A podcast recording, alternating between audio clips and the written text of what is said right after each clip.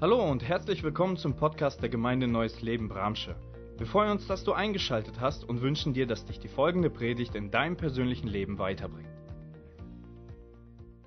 Mein, unser, dein und äh, aller Bekenntnis ist es wirklich, was ist denn überhaupt ein Bekenntnis, über das wir sprechen? Was bedeutet ein Bekenntnis? Nun, es, Bekenntnis ist eine offene Äußerung oder das Öffentlichmachen der inneren Überzeugung, der Herzensüberzeugung, was tief im Herzen ist, verwurzelt, was uns trägt, das nach außen zu zeigen, zu sprechen, das offen machen. Vor zwei Tagen habe ich, morgens habe ich gelesen in meiner Andacht und einen Bibelvers aus Johannes 17, 17. Nur den zweiten Teil. Hat mich so angesprochen. Aussage von Jesus. Dein Wort ist die Wahrheit. Das war für mich so auf einmal ernüchternd, so ähm, hilfreich. So hat es mich neu wieder ausjustiert, fokussiert, weil jeder Tag neu, man wird erschüttert von einer Wahrheit von der nächsten. Ich habe die Wahrheit, das ist aber die Wahrheit. Du, man wird beschuldigt, das ist Lüge und das ist aber die richtige Wahrheit. Und auf einmal sagt Jesus, dein Wort ist die Wahrheit. Ich habe es gepostet, äh, ein paar Minuten später die erste Reaktion darauf. Lieber Bruder Andreas, das hat mich so ermutigt und besteht ein Zeichen für mich. Dein Wort ist die Wahrheit. Wisst ihr, das bedeutet Bekenntnis. Wo ist unsere Basis? Was ist die innere Überzeugung? Und heute schlagen wir die Wahrheit einander um die Ohren. Und das und beschuldigen uns. Und wisst ihr was? Eigentlich. Und gerade als wir gerade gesungen und gebetet haben, das hat mich so überführt und es war auf einmal für mich nochmal wie so ein Film abgelaufen. Was versündigen wir uns Menschen heute gegeneinander? Tagtäglich mit unseren Aussagen, mit unseren Urteilen und Verurteilungen über einer oder den anderen. In allen Richtungen. Und bitte glaub nicht, dass du dich freisprechen kannst. Wir leben in dieser Welt und die Sehnsucht, wo kann ich mich festhalten, wo kann ich meine Überzeugungen wirklich auch basieren. Und da hat Jesus ja klar gesagt, ich bin der Weg, die Wahrheit und das Leben. Sagt jemand Amen? Die, das Bekenntnis, die Überzeugung, die Suche nach der Wahrheit finden wir nur in Jesus Christus, in seinem Wort. Dein Wort, Herr, ist die Wahrheit. Und bitte, bevor du irgendetwas schickst, etwas aussprichst über andere, schau in diesen Spiegel hinein. Wie viel Wahrheit in deinen und meinen Worten ist. Dein Wort ist die Wahrheit. Nun, wenn wir unsere Wahrheit, die wir für unseren Alltag außerhalb der Bibel suchen und nähren, Puh, wenn die Quellen da sind außerhalb der Bibel, da kann es aber richtig gefährlich und schräg werden. Mit unseren Behauptungen, mit unseren Überzeugungen und auch mit unseren Bekenntnissen. Nun, unser Bekenntnis. Punkt Nummer eins. Darum geht es ja. Ist ja auch ganz klar eine der äh, Werte, die wir als Kirche ganz klar auch uns formuliert haben, ist, wir wollen bibelfundiert unterwegs sein. Bibel fundiert. Also aus der Wahrheit heraus, aus dieser Quelle heraus unser Bekenntnis formen. Das streben wir an, das wollen wir sein, daran wollen wir uns messen und uns immer wieder ausrichten. An der Bibel. Nun, so lesen wir auch aus der Bibel, 1. Timotheusbrief, Kapitel 2, Vers 5 und 6. Dein Wort ist die Wahrheit.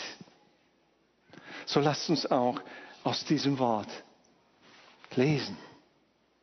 Das ist unser Bekenntnis. Es gibt nur einen Gott und nur einen Vermittler zwischen Gott und den Menschen. Und das ist Jesus Christus, der Mensch wurde. Und sich selbst als Lösegeld für alle ausgeliefert hat. Damit wurde zur rechten Zeit das Zeugnis erbracht, dass Gott die Menschen retten will. Sagen wir doch Amen einfach dazu. Dein Wort ist die Wahrheit und hier ein klares Bekenntnis. Ja, was ist das Bekenntnis?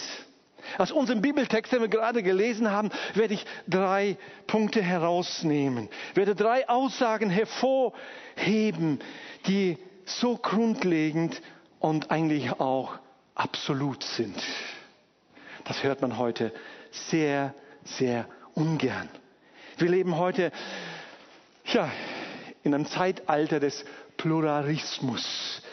Viele Ansichten, jeder darf doch denken und meinen, es gibt viele Wege und Vielfalt wird heute einfach richtig groß geschrieben, angestrebt. Und hier irgendwie so absolut. Was ist das Bekenntnis? Erstens, es gibt nur einen Gott. Es gibt nur einen Gott. Mir würde die Zeit nicht ausreichen und all meine Emotionen, um das irgendwie würdig und entsprechend zu untermalen und unterstreichen. Es gibt nur einen Gott. Es gibt so viele Ideen, die sind so humanistisch angehaucht. Aber wenn wir unser Bekenntnis aus dieser Quelle nähern wollen, es gibt nur einen Gott. Aber grenzt, das grenzt doch alle andere aus. Aber, aber, aber, das kann doch nicht sein. Äh, ja, nein, doch. Es gibt nur einen Gott. Zweitens, es gibt nur einen Vermittler zwischen Gott und Mensch. Es gibt nicht mehrere Wege zwischen Mensch und Gott. Es gibt nur einen Weg, einen Vermittler, eine Tür, eine Möglichkeit, eine Brücke, was auch immer, wie wir noch äh, dafür nehmen, welches Bild. Das ist Jesus Christus, nur ein Vermittler. Es führen tatsächlich viele Wege nach Rom. Und Milliarden von Wegen führen zu Christus. Aber nur ein Weg führt den Menschen, die acht Milliarden Menschen zu Gott. Der heißt Jesus Christus. Amen. Und der dritte Gedanke ganz klar. Das ist Jesus Christus, der Mensch wurde. Und genau darauf wollen wir heute den Fokus legen.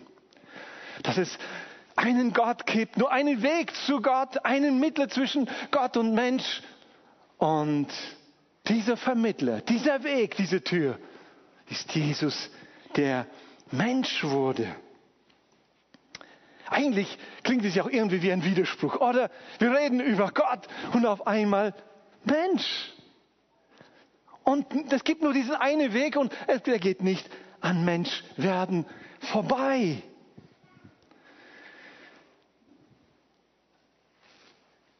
Ja, was denn jetzt? Ist Jesus Gott oder Mensch? War er Gott oder Mensch? Und manchmal, wenn man sich so flach bewegt und nur menschlich vom menschlichen Verstand, entweder oder. Tja, nein, er war Gott, ist Gott. Er war Mensch und ist Mensch. Nun, ich möchte mal auch unsere schöne Bühne heute dazu nutzen, um das zu, äh, zu zeigen, zu demonstrieren. Mit Jesus, der als dargestellt wird als Sohn Gottes, mächtig vom Himmel her, der allmächtig ist, als Gott, der allwissend ist, der alles kennt und weiß und alles gleichzeitig sieht. Wow, auf einmal scheint er alle so klein. Ich fühle mich gleich so groß. Und dieses Bild von diesem Jesus auf Wolken, da könnte er was anfangen. Natürlich, der immer war und ist, dem alle Macht gegeben ist im Himmel und auf Erden und überall. Und gleichzeitig, dass dieser Jesus Mensch wurde, es, es überfordert das menschliche Gehirn, unsere Vorstellungskraft. Er soll zu uns gekommen sein. Wie geht das?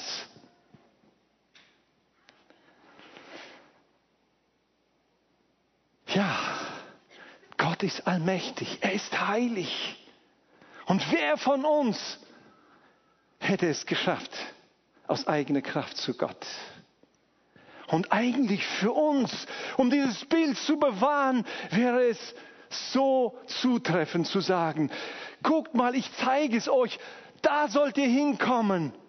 Und wer schafft, der hat das Richtige. Strengt euch mal an und kommt mal da hoch. Das Ergebnis offensichtlich. Bis heute hat sich nichts geändert. Aber wie oft versuchen wir, dieses Bild alleine darzustellen und festzuhalten. Nur so. Das ist Gott. Und wenn er nicht so war, dann ist er kein Gott. Kann es nicht sein. Ja, natürlich. Und streich's nochmal. Es ist zu viel für unser Gehirn. Ja, kann ja auch nicht anders. Wir sind ja Menschen. Aber Gott, sein Vermittler Jesus Christus, ist nicht mit dem Fellenrohr geblieben, nicht mit einer Fernbedienung, um uns irgendwie zu steuern, sondern er wurde Mensch. Er hat die Menschheit gesehen. Und wisst ihr, um bei diesem Bild noch zu bleiben, viele Herrscher aus der Geschichte wird es bestätigt, die haben ihre Empfangsseele so aufgebaut, sehr hoch und lang und irgendwo ein Sitzthron aufgebaut, künstlich hoch mit Stufen. Und wenn jemand kam durch die Tür und er kam Schritt für Schritt und wurde immer kleiner, kleiner und dann die Treppe hoch und immer kleiner, um die Macht zu demonstrieren des Herrschers. Und der Mensch, der kommt, immer kleiner wird. Und hier eine Sensation, eine totale Trendwende. Gott kann's anders. Er sieht den Menschen, der es nicht schafft, zu Gott zu kommen und macht Schritte auf den Menschen zu. Da, wo der Mensch lebt, da, wo der Mensch arbeitet, da, wo der Mensch feiert, wo er trauert. All das, was der Alltag ist, kommt Gott hinein. In den Alltag des, des Menschen, in das alltägliche Leben. Und, und genau so ungefähr geht es uns heute. Heute haben wir Leute unter uns, die in Trauer sind. Die anderen haben viele Gründe, um sich zu freuen. Der andere ist beschäftigt mit seiner Arbeit. Der andere ist voller Sorgen. Werde ich das schaffen? Die Gedanken von anderen sind bei ihrer Krankheit oder bei ihren Kranken. Wer hilft uns? Und da kommt Jesus hinein und sagt, ich bin Mensch geworden, um bei den Menschen zu sein, um den Menschen zu berühren, um den Menschen anzufassen, anzufassen. Das war ein totaler Widerspruch. Aber das sind Kranke, das sind ansteckende Kranke. Ja, und die hat Jesus berührt. Vor Wochen habe ich die Erfahrung gemacht und äh, auch Ella, äh, als sie auf der Intensivstation lag oder auch andere habe ich besucht, Corona-Station, Intensivstation, abgeschirmt, die, diese ganze Vorgänge, sich umzuziehen und ich habe schon eine Brille, nochmal eine Schutzbrille und abzuschirmen, dass ja kein direkter Kontakt entsteht. Und Jesus hat all das Distanzierende, Trennende hinter sich gelassen und wurde Mensch, um Menschen zu umarmen, da wo sie sind. Du musst nicht erst irgendwo hinkommen, ich bin schon zu dir gekommen. Hörst du es? Auch du am Livestream. Gott spricht jetzt gerade zu dir. Du bist nicht alleine. Du sitzt alleine in deinem Zimmer, hörst dir das an, schaust dir das an und wer kennt mich? Jesus sagt, ich kenne dich und ich komme zu dir. Erlaube es mir. Er ist gekommen, er wurde Mensch, um ein Gott zu werden, den man anfassen kann. Jesus Christus, Gottes Sohn, wurde Mensch. Halleluja. Mensch, das ist unser Bekenntnis. Nun, der zweite Punkt, es findet aber ein Bekenntniskampf statt. Was bekennst du? Was ist deine Überzeugung, um das dann auch zum Ausdruck zu bringen? 1. Johannesbrief, Kapitel 4, Verse 2 und 3. Und so erkennt ihr den Geist Gottes. Jeder, der bekennt, dass Jesus Christus wirklich als Mensch auf die Erde gekommen ist, das ist, hat den Geist Gottes. Achtung, Vers 3. Wer Jesus Sohn nicht bekennt, gehört nicht zu Gott. In einem solchen Menschen ist der Geist des Antichristen. Das ist nicht eine philosophische Überlegung. Das ist nicht ein Zeichen von Intelligenz. Das ist nicht die Möglichkeit, die Aufgaben von einer Wissenschaft. Das ist der Geist des Antichristen. Menschen zu überzeugen, dahin zu führen, es ist unmöglich. Jesus konnte nicht Mensch werden. Er war Gott. Das will der Teufel erreichen, das tun ich glauben, dass die Menschen es glaubt. Es findet ein Bekenntniskampf statt. Weil das Bekenntnis kommt irgendwann mal nach außen. Hat auch schon Jesus gesagt. Nebenbei erwähnt, äh, womit du dein Herz füllst, früher oder später kommt es nach draußen. Es wird sichtbar. Durch die Worte ah, hörbar, aber auch durch die Handlungen, durch die, dein, den Glauben, die du lebst, wie du ihn lebst. Die Person Jesus Christus und besonders auch die menschliche Seite seiner Person hat in diesen 2000 Jahren schon so viel Streit verursacht, durcheinander gebracht, weil jemand ganz besonders daran interessiert ist. Tja, der Gegenspieler, der Feind des Menschen, der Antichrist, der Teufel selbst.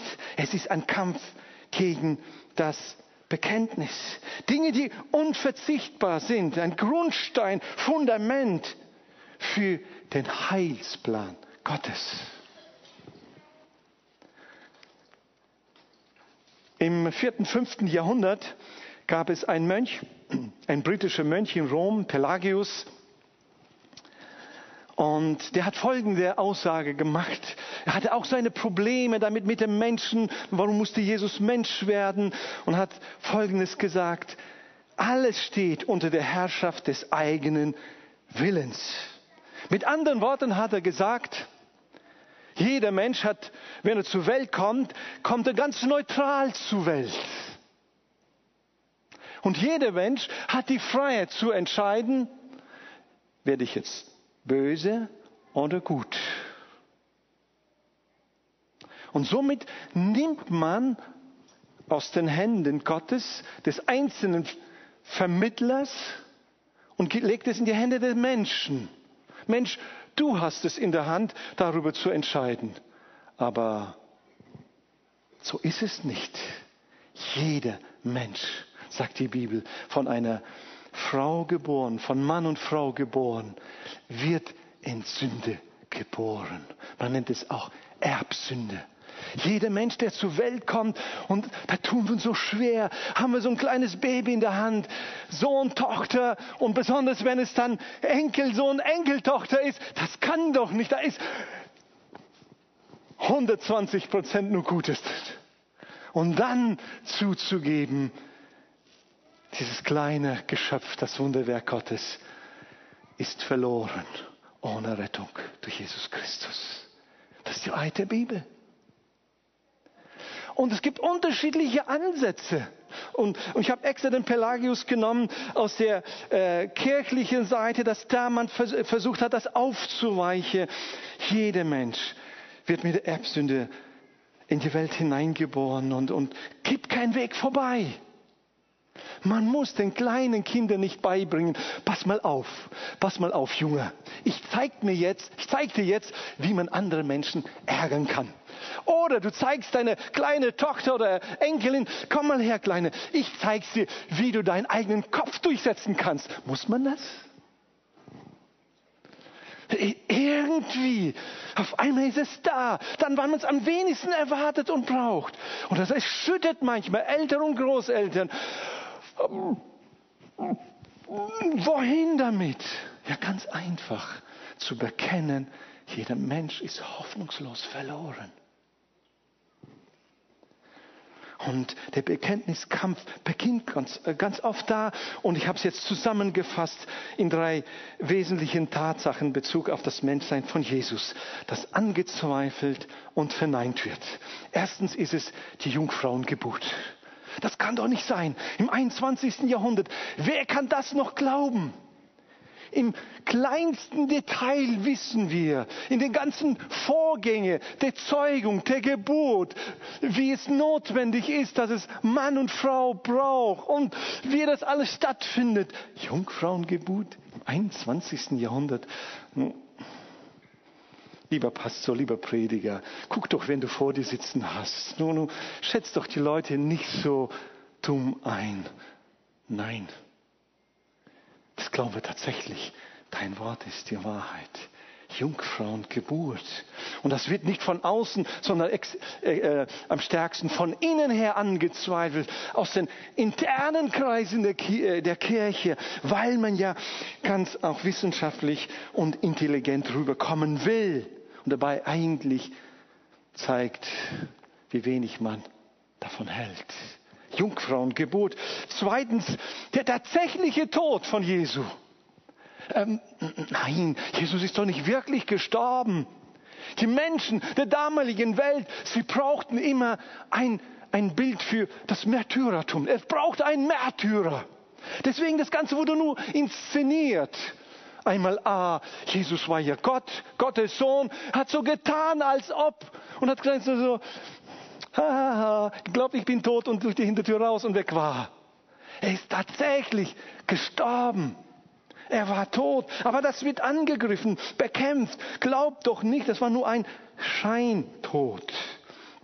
Und dritte Haupt äh, oder äh, Gedanke der Wahrheit, die angegriffen und angezweifelt wird, die leibhaftige Auferstehung aus den Toten, von den Toten von Jesus Christus. Jesus ist wahrhaftig auferstanden. Das wird so angezweifelt. Man sagt es noch so hin, aber wenn man sich theologisch da vertieft, oh, oh, oh, da kriegt man Angst. Moment mal, äh, stimmt mit mir was, mit meiner Bibel nicht oder mit er ist nur so, so, das war nur so eine, so eine Geisterentscheinung.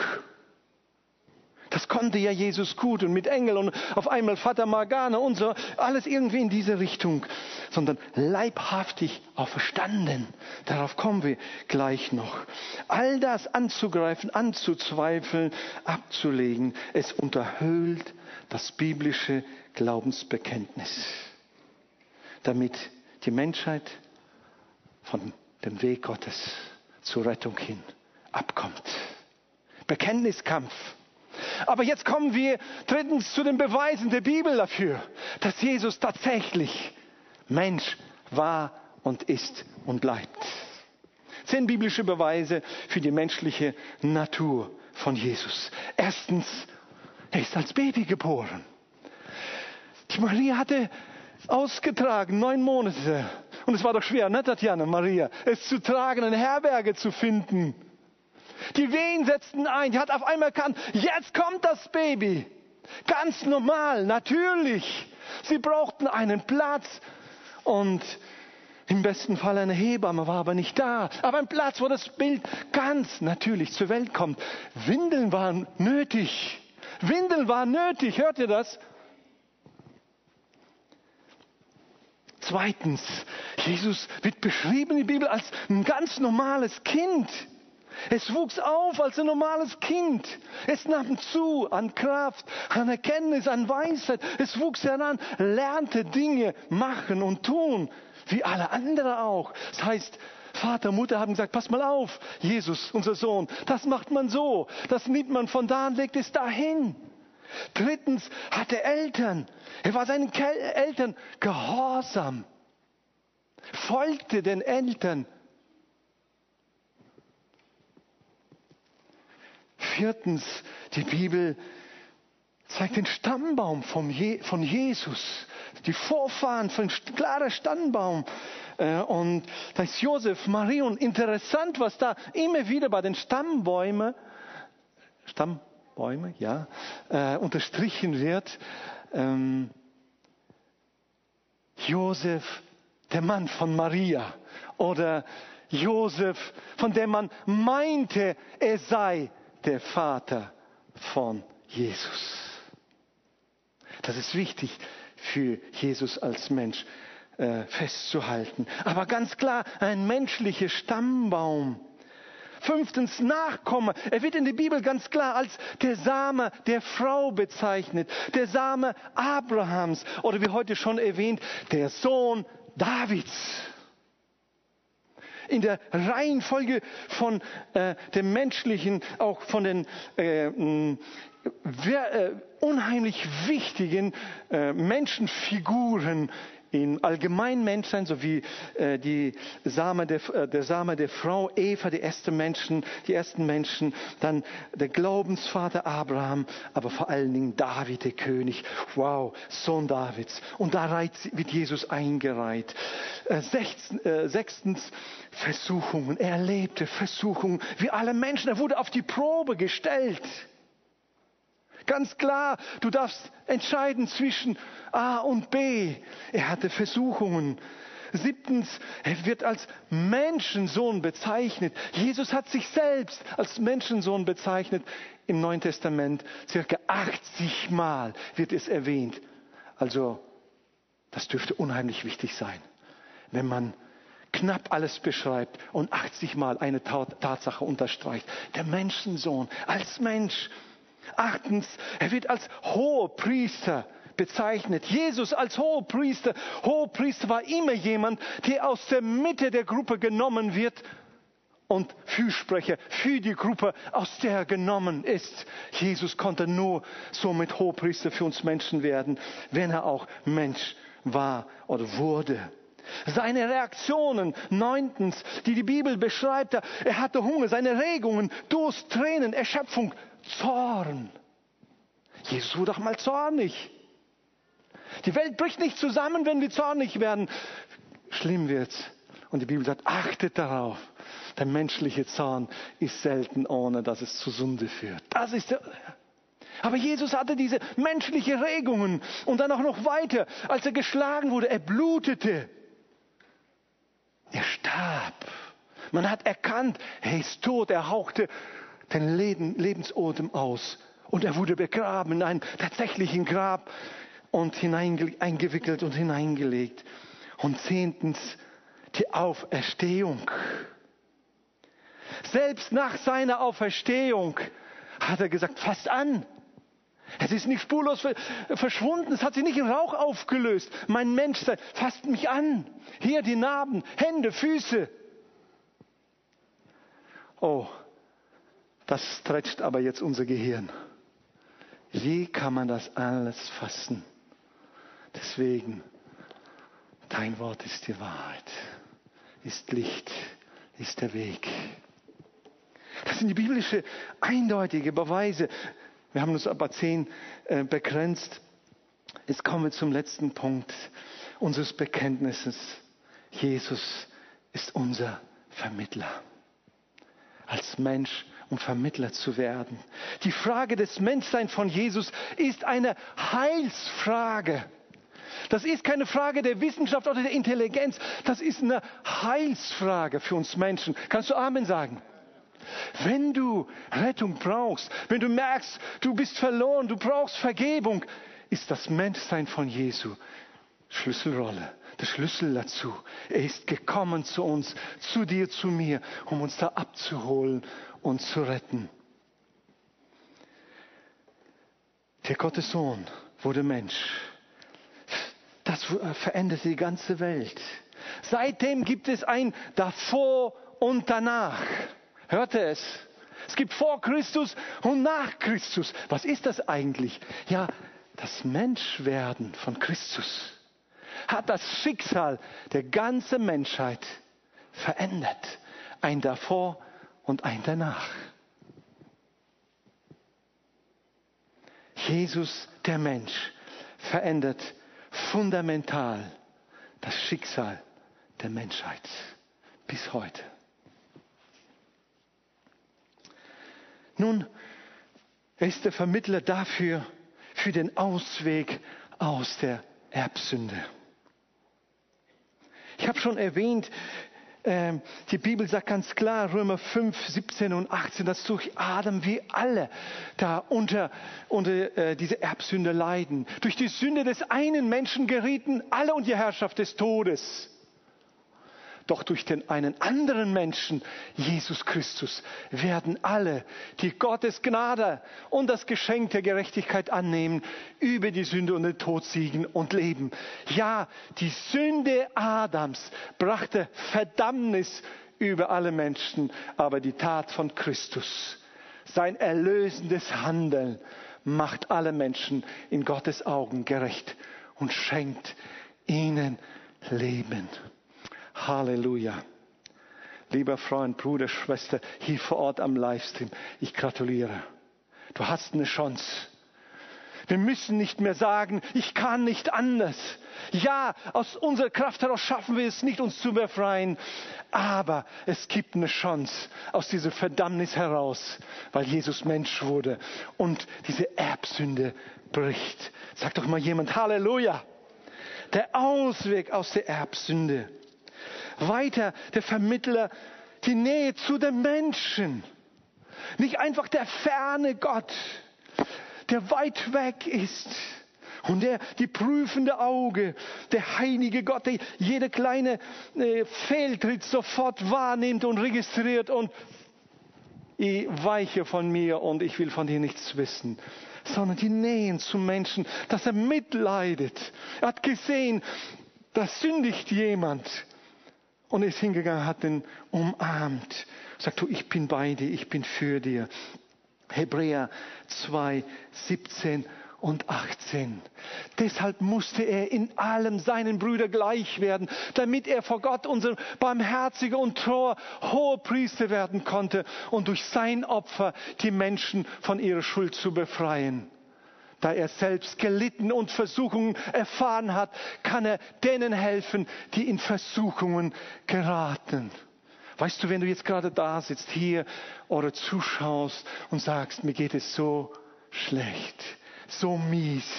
Niemand liebt mich, niemand versteht mich, ich bin ausgegrenzt, ich weiß nicht, wie viel gehe oder was dich eingrenzt und abgrenzt. Gott sagt, ich sehe dich. Ich bin zu dir gekommen, ich komme zu dir. Erlaube mir dir nahe zu sein, dein hoher Priester zu sein, denn ich kenne all das, was du gerade durchmachst. Wenn du sagst, niemand versteht mich, Jesus versteht dich. Hörst du es? Sagst, ja, aber der Pastor hatte keine Zeit für mich. Hörst du es? Jesus hat Zeit für dich. Wir schaffen es, wir sind bemüht, wir wollen besser werden.